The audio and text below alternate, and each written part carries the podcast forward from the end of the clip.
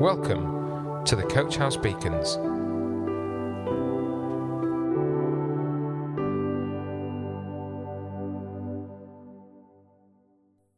Hello, everyone. Welcome to today's beacon. Genesis 2 2 to 3 says, By the seventh day, God had finished the work he had been doing. So on the seventh day, he rested from all his work. Then God blessed the seventh day and made it holy, because on it he rested from all the work of creating that he had done. When we were created, God created us to have a natural rhythm.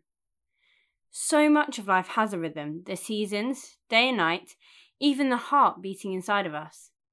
There's a pattern that life is supposed to follow. In Ecclesiastes, it said, There is a time for everything and a season for every activity under the heavens. A time to be born and a time to die. A time to plant and a time to uproot. A time to kill and a time to heal. A time to tear down and a time to build. A time to weep and a time to laugh a time to mourn and a time to dance, a time to scatter stones and a time to gather them, a time to embrace and a time to refrain from embracing, a time to search and a time to give up, a time to keep and a time to throw away, a time to tear and a time to mend, a time to be silent and a time to speak, a time to love and a time to hate, a time for war and a time for peace. God has made the world to have order, and part of that order is that we need to work but we also need to rest. Farmers have found this with fields. In the Bible, God commanded for six years for farmers to plant crops and for the seventh to rest the land. It says, If you want to live securely in the land, follow my decrees and obey my regulations. Then the land will yield large crops, and you will eat your fill and live securely in it. But you might ask, What will we eat during the seventh year, since we are not allowed to plant or harvest crops that year? Be assured that I will send my blessing for you in the sixth year, so the land will produce a crop large enough for three years. When you plant your fields in the eighth year, you will still be eating from the large crop of the sixth year. In fact, you will still be eating from that large crop when the new crop is harvested in the ninth year.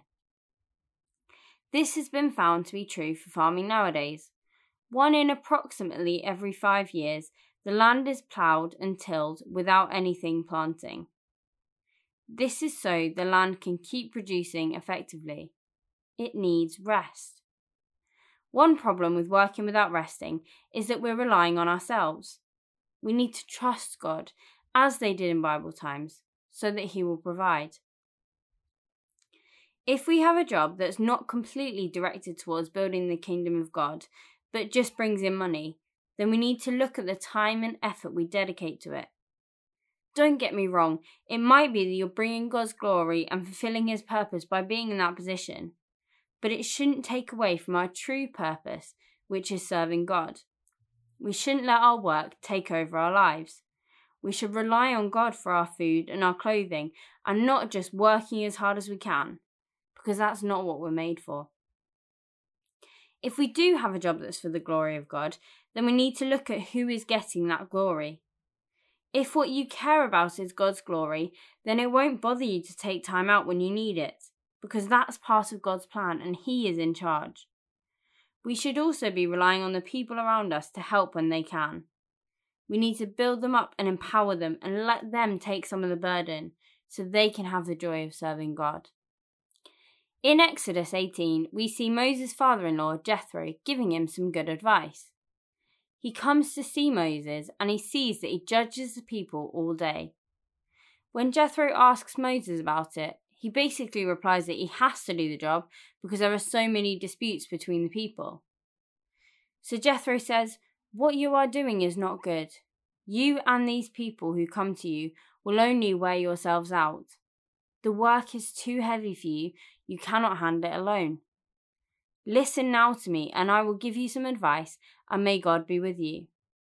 You must be the people's representative before God and bring their disputes to Him. Teach them His decrees and instructions, and show them the way that they are to live and how they are to behave. But select capable men from all the people, men who fear God, trustworthy men who hate dishonest gain, and appoint them as officials over thousands, hundreds, fifties, and tens. Have them serve as judges for the people at all times, but have them bring every difficult case to you. The simple cases they can decide for themselves. That will make your load lighter because they will share it with you. We need to share our responsibilities for others. We need to build them up and give them a chance to serve and give ourselves time to rest. Otherwise, as Jethro said, we will wear ourselves out. God cares about your health and well being. It doesn't do you any good to be exhausted. So it's good to work, but rest is also necessary. Our bodies are made to sleep to remind us of this. We can't go more than about 10 days without sleep, and a few days without sleep can make us hallucinate. Having to sleep every day reminds us how important rest is. An analogy of our Christian walk found in the Bible is that we are like athletes. In 1 Corinthians 9, Paul says, All athletes are disciplined in their training. They do it to win a prize that will fade away, but we do it for an eternal prize. So I run with purpose in every step. I am not just shadowboxing. I discipline my body like an athlete, training it to do what it should. Athletes have intense periods of training and they are completely focused on what they're trying to do but they also need to have periods of rest to be as effective as they can be. When you're tired, you won't be as effective at whatever you're doing. You also won't be as effective for the kingdom of God. We are more likely to fall for temptation and not be as good as we can be if we're tired.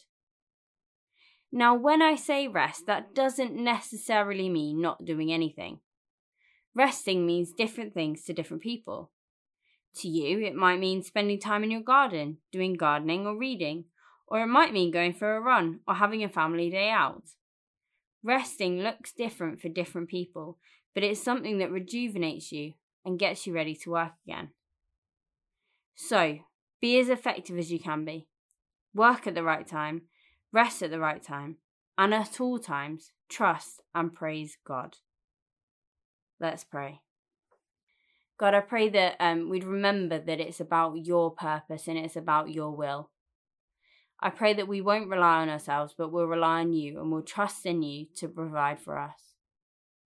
Pray that we give you the glory and that we take time out and that we rest so we're not exhausted, so we don't wear ourselves out, but we're as effective for the kingdom of God for as long as we can be. Amen.